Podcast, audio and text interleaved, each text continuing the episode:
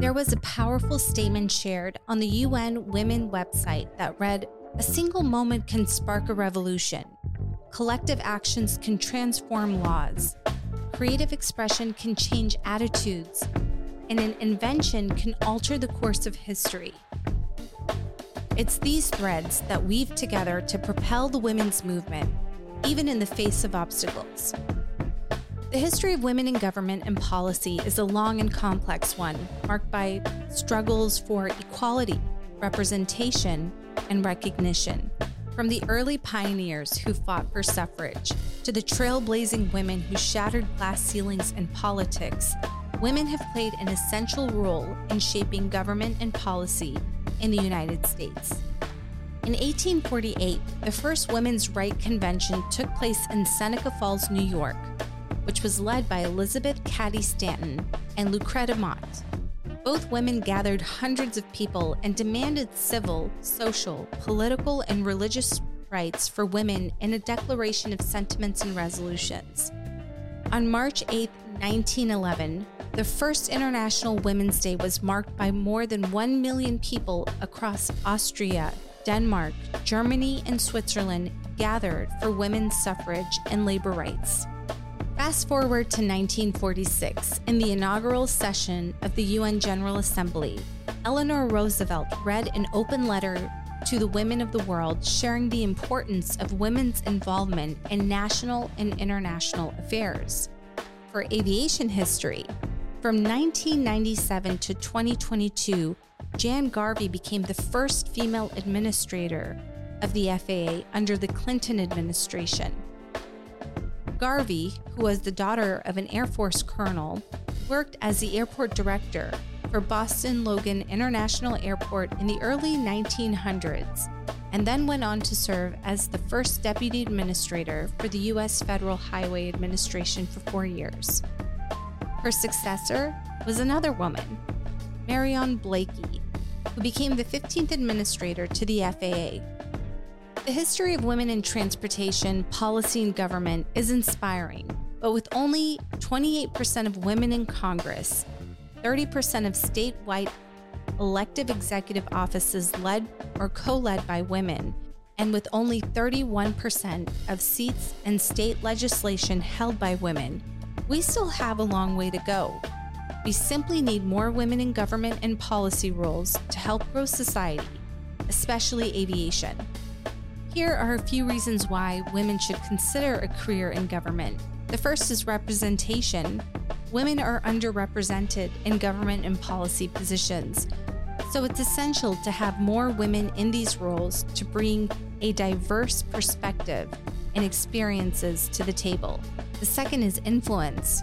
Women in government and policy have a significant impact on the policies and decisions that affect the lives of women and girls every day they can advocate for policies that promote gender equality, addresses issues such as the gender pay gap, and improve access to healthcare and education for women.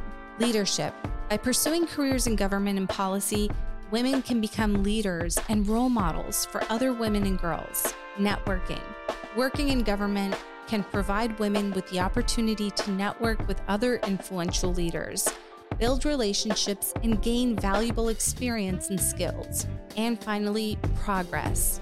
This is the progress that women in the United States need. Women in government and policy can help drive progress and create positive change in society.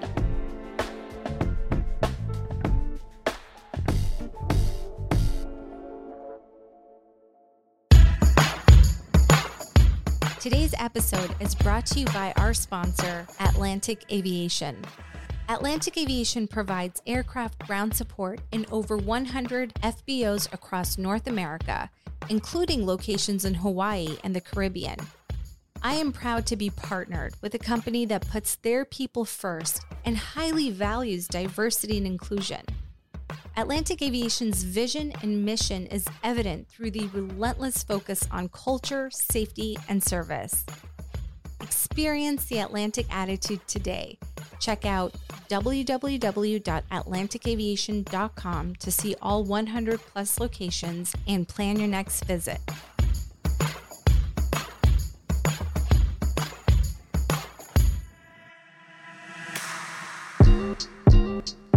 Our guest on the Aviate with Shasta podcast this week is Lynda Tran. Tran serves as a director of public engagement and senior advisor to the Secretary of Department of Transportation. A longtime organizer and communicator with over two decades of experience in policy, advocacy, and campaigns Linda returns to the Department of Transportation after co founding 270 Strategies, where she developed public engagement strategies for clients across the globe. Lynda joins us to talk about her role in the Department of Transportation, shares how women can better advocate for themselves on matters like maternity leave and equal pay, and shares her thoughts on the history of Asian Americans in aviation. Lynda, welcome. Hi, Lynda. Welcome to the Aviate with Shasta podcast. How are you doing today? I'm doing great. It's a pleasure to be with you. Oh, I'm so excited to have you on as a guest.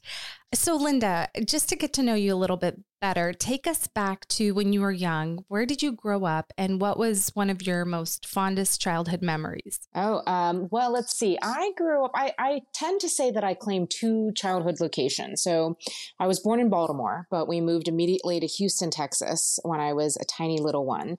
And so, um, some of my earlier memories are really those days when I lived um, off of Stuebner Airline in Houston.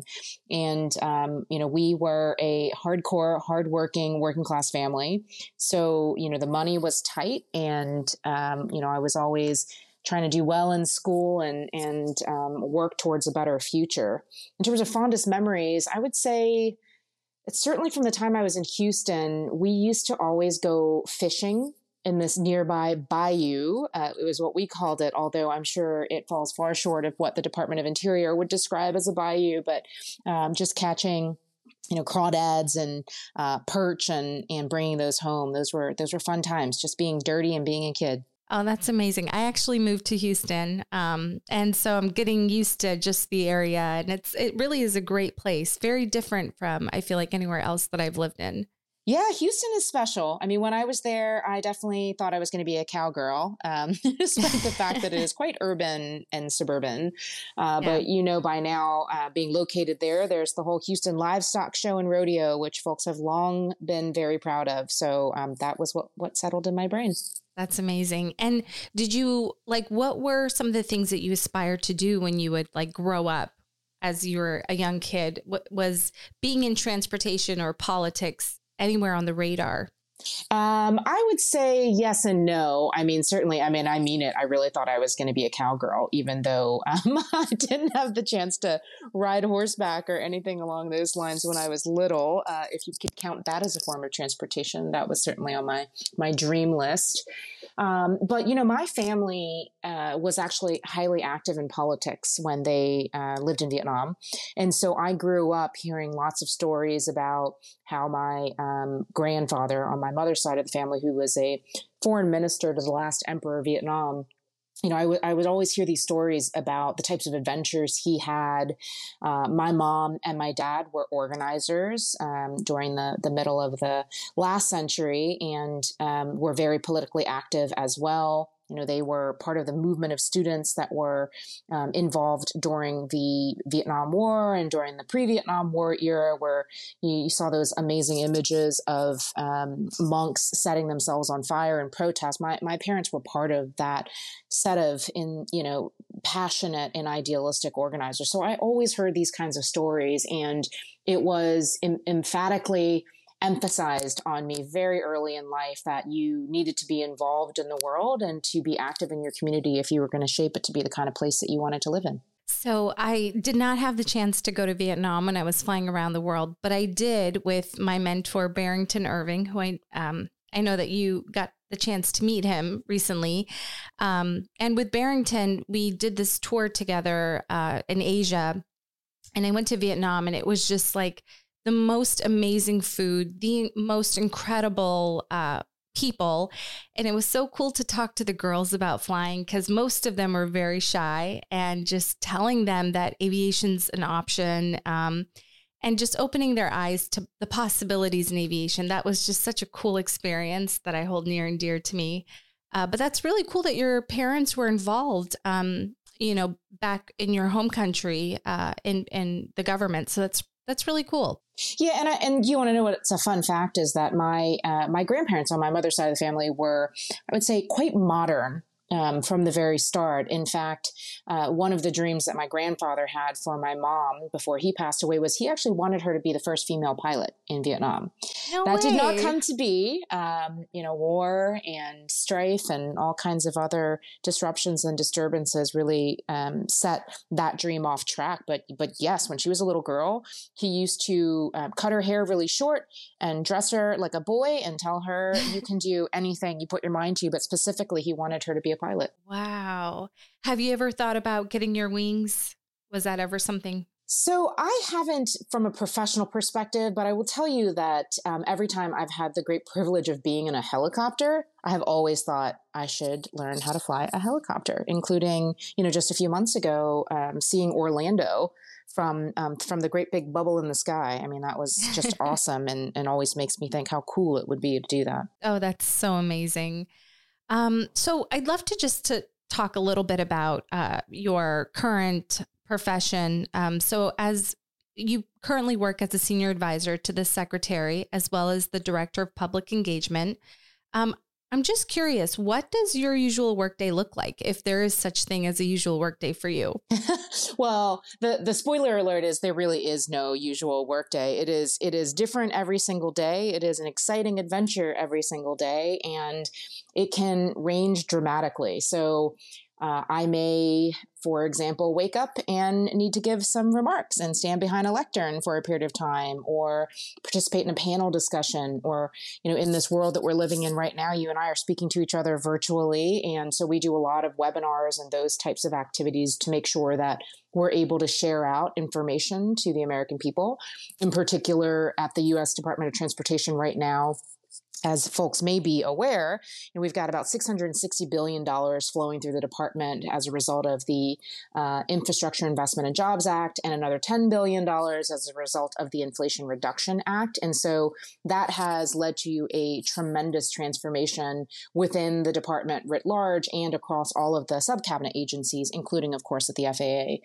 And um, what that means is that I spend a lot of time sharing information with people so that they can access those resources resources so that we can, you know, rebuild this country in a way that is as effective, efficient, and as equitable as possible. So any given day, I might be talking about those things. I also run a, um, a sizable team of, of folks. So um, lots of relationship building along different work streams, anything ranging from, you know, the safety advocacy movement to climate and environmental organizations to private sector entities and labor unions. We are continually, um, you know, creating this feedback loop that that um, gives us information that um, that we need to inform our work, and also um, to get the word out there on opportunities and ideas and information that stakeholders outside of the department need as well.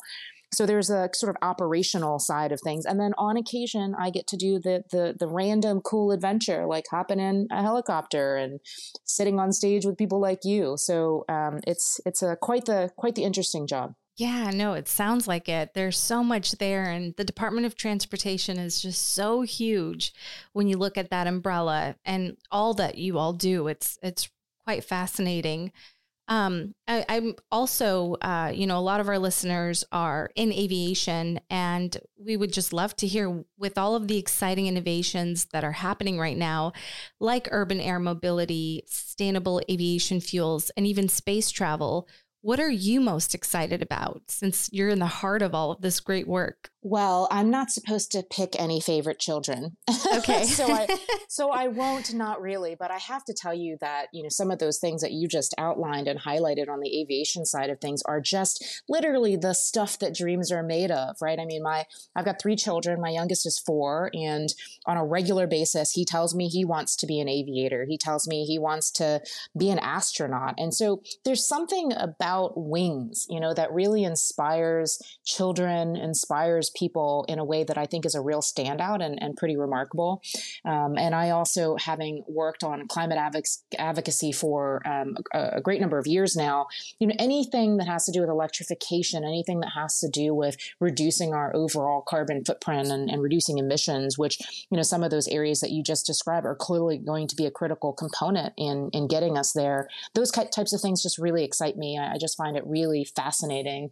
And then last but certainly not least, in the aviation field, maybe more than, than other sectors that we deal with at the department, there are just a lot of entrepreneurs and interesting startups and, and people with brilliant, great ideas about their specific cut at how to to solve the world's problems and and I just find it fascinating every single day. Yeah, no it is. I feel like right now it's just such an exciting time to be in aviation with all of these exciting innovations and I totally get it. It's hard to pick what are you most excited about. Um, but it's it's just a good time to be in this field. So um, I'm enjoying it a lot. Yeah, it's also exciting and interesting to me to meet people like you. I mean, to be perfectly oh. candid, uh, I came home after meeting you and meeting Barrington, and as you know, I I ended up having the great opportunity to go over and check out his flying classroom and and to meet with some of the team there, see the various planes and and um, uh, different sorts of vehicles that they, they're working on with students around the country. I just,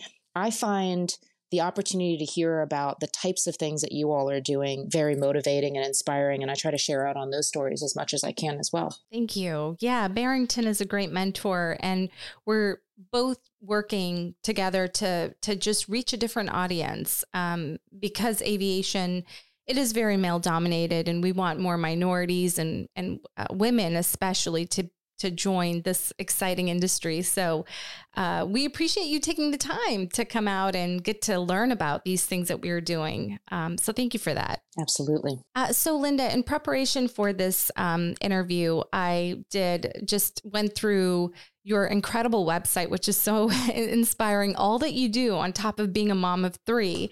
Um, I see that a lot of your work is in advocacy and communication. And I would love to just tap into that um, and ask you some questions uh, just so that our audience can just learn from how you navigated around um, your career and just any sort of takeaways that you could pass along to them. Sure, happy to do it. Where shall we start? Okay, so with aviation being a male dominated industry, how can women better advocate for themselves with items like better maternity leave, equal pay, and even pathways to professional growth? Well, you know what? I think in this industry, just like in many other industries that have traditionally been led by men, often by uh, Caucasian men, the first big step is really just to get people in the door in the first place and to lift up um, women in aviation just like you're doing right now really you know sets the foundation for those much more complicated i think uh, more challenging advocacy fights around the the types of benefits and and um, on the job needs that women uniquely have. So um, first and foremost i mean snaps to you again and, and to other women who are really leading the way because by virtue of being there and being in the room and being in the conversation, you're changing the way that people think about aviation.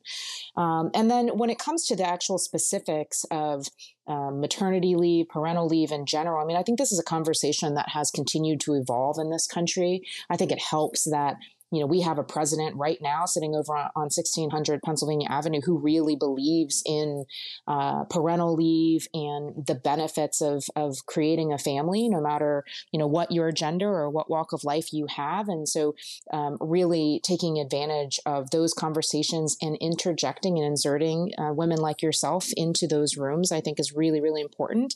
And last but not least, uh, if you don't ask, you don't get so, I mean, I would just encourage uh, women in this industry and in every other that um, when you have the opportunity to make the case about why it matters, um, to do so. Don't hesitate. There's there's nothing wrong ever with asking for what you need, and by raising your voice, you then inspire others to stand up there alongside you, and that's you know the first step towards making change. Yeah, no, that's that's great advice, and you know, snaps to you too for being a woman who's you know Asian American and doing the important work that you're doing. Um, I think that that's really inspiring to see. And so when I met you, I immediately thought we have to get her on our podcast so that her voice can be heard and and for people to know that you're there, um, you know, working in the department.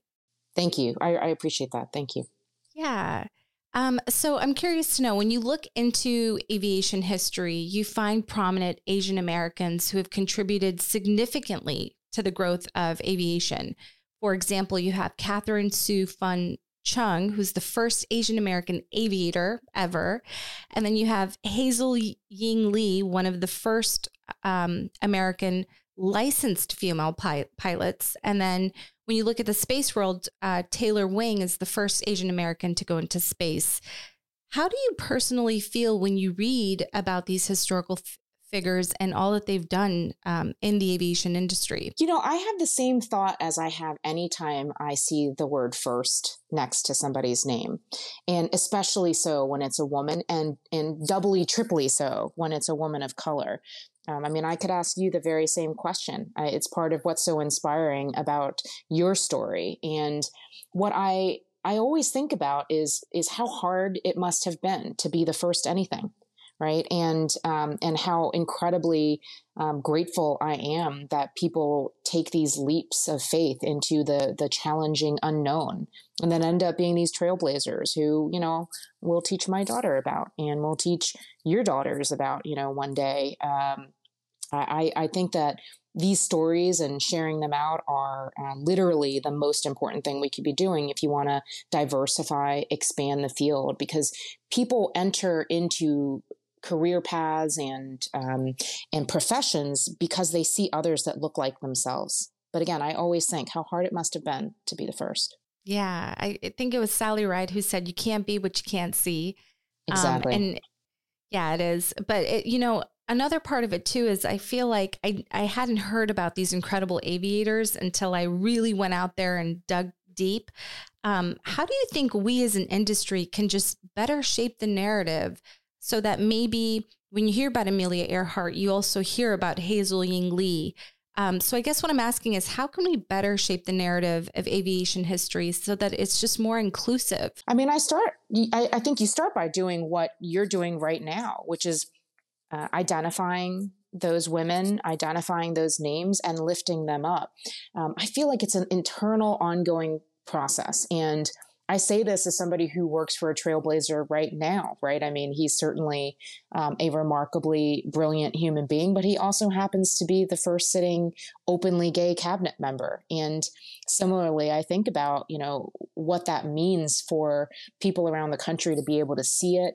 I think he is um, particularly mindful and really open about um, highlighting amazing leaders. Um, was just a few months ago, actually, that uh, we had this whole discussion about a, a woman who worked in transportation who was the person who created GPS. And I think people don't really, you know, people don't really think about um, the the origins of these technologies and tools that we use on a regular basis. But the point being, you know, you you find that those people, you lift up their story, and you get the information out, and by so doing, um, you know, people start to become uh, aware of it and they become your ambassadors. And you're doing that right now by sharing out on these these women's stories about how they were the trailblazers in aviation Oh, thank you, Lynda. So now I'd love to just kind of uh, talk a little bit about some of the responses to the FAA Reauthorization Act of 2018.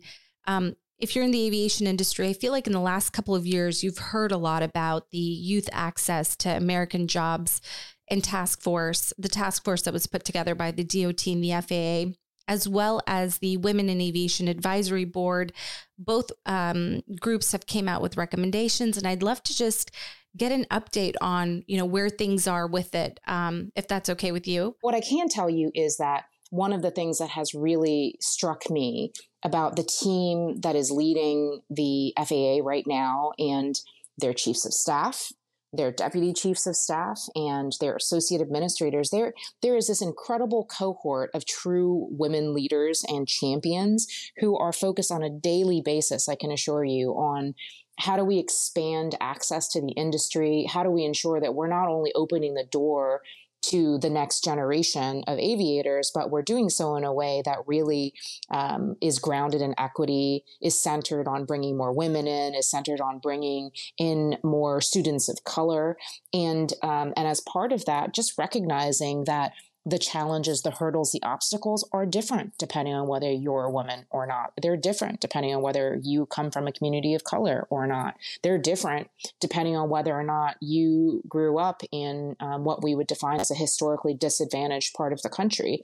Um, so, you know, the first step being to recognize that these differences exist. And then the second step being to put leadership in, you know, in the chair that is mindful of this and doing the work that is required in order to change that for the future. Well, we're really excited to hear what's going to come of these recommendations reports. So we'll be on standby um, as the FAA takes all of this into account.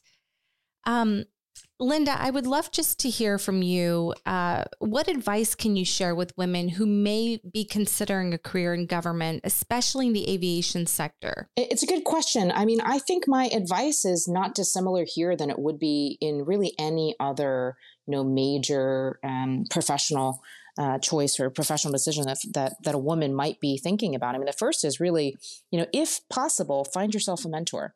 You know, you can always throw spaghetti up against the wall and and um, try as try uh, try and try to to to get um, your foot in the door and make some progress. But it's always easier if you have somebody and you know this, right? I mean, Barrington, as you said, as as your mentor, somebody who's already walked that path can help you get there faster. And by the way, is incentivized to do so because they want to see, you know, more individuals um, who are able to to benefit from the experiences that they had. So first and foremost, find yourself a mentor if you can. Second piece of advice I would give, which you know sounds uh, like it's echoing what I said a little bit earlier, but but that's just to take risks you know, especially when you're young in your career before you may have a mortgage or you before you are saddled with with really big responsibilities. Uh, it's the time to have an adventure and just to go try something. And, you know, uh, one of my own mentors told me not very long ago that when it comes to your professional life, if you make a decision and it turns out it was the wrong one, you just make another one. So the point being, um, taking risks and uh, trying new adventures, even if they don't work out, they t- they take you to another place where you can try a different adventure and and do something um, that may fit you better. But there, there's always the option to try something different. So I would definitely find a mentor. I would definitely take some risks. And um, and then last but not least, you're not surprised to hear me say this. I'm a long-time organizer and a long-time communicator. I would orient myself towards sharing those stories. I would orient myself towards sharing any best practices that will, again, you know, pave the way and and uh, soften the ground for others to follow you. Uh, and I would also not be afraid to share out where um, I may have made mistakes, but that they ended up um, helping me be stronger or, or learn to cha- to deal with challenges in the future better. Oh, that's really sound advice. I love all three of them, especially the sense of adventure, because uh, I think sometimes we get so caught up in just career growth and you know what's going to help us get there faster. Uh, but sometimes we just have to stop and say, okay, this is supposed to be fun. This is we're young. You know, where's the sense of adventure in this journey of life? So really great advice. Yes, absolutely. Uh, so, Lynda, it's just been such a pleasure sitting down, getting to know you. I, I understand how busy you are, and I appreciate you making the time um, for us here on this podcast. Before we go, uh, I just have a couple of really quick rapid fire questions just so that we could get to know you on a personal level. So if you're ready, I'm going to spit out these questions. I love it. I love it. Go for it. Yes. All right. So, last show that you binged on, or the last book that you read? Okay, so I'm in the middle of binging on Friday Night Lights. So I missed the entire wave of excitement around that series, um, but was recently turned on to it, and I've I've just been, you know, watching them back to back and uh, having a hard time turning it off. Oh man! And then the last book I read was to my four year old. Um, it was I'm going to get the title wrong, but it was something like "The Pout Pout Fish Saves the Ocean." So it's about uh, cleaning up debris and, and garbage in the ocean and, and how um, all of the ocean animals got together and did it. Oh, that's so sweet. Uh, favorite city in the world? Oh, that's a hard one. Uh, I like a lot of cities, but I should say probably. Well, first of all, I love the city that I've lived in and uh, around for the last more than two decades, Washington D.C. But if I had to pick a city and could just set aside, you know, all other logistical challenges, it would probably be Paris. Oh yeah. Oh man. Uh, last meal, if you could have that request for your last meal, what would it be? Oh, I'm a carnivore. I would definitely want to have, you know, an amazing medium rare steak, um, greens, you know, some asparagus or something along those lines, a big mountain of mashed potatoes, um, and some dessert. dessert is always very important. Nice. Gosh, I'm getting hungry now. Um, favorite aircraft? What is my favorite aircraft? It might just be a helicopter, really, of any sort. Although I will tell yeah. you that some of the the newer uh, eVTOL aircraft that I've seen have been really exciting, and I cannot wait to get into one of those. Awesome. And then last question is what is one of your 2023 resolutions? Oh, my resolution is is one I thought about quite a lot and and it's pretty straightforward and simple, but it, it's just to be present. You know, I find that uh, especially in this uh, post-COVID world that we're living in, we are racing around in in many ways more than ever before and just clicking from meeting to meeting and jumping from room to room and and um, and there's also an expectation i think that you're always online in a way that didn't exist before. And so then you're distracted as you're in a meeting and you're answering somebody's chat or somebody's text message from uh, from another conversation. So um, i am just trying to be much much more present. Oh that's such a great reminder as i like continue on this day is be present um, gosh, that that was great. Lynda, thank you so much for taking the time. It's been such a pleasure getting to know you a little bit better. Um, thank you for making the time to be here with us today. It's my pleasure. I really appreciate it.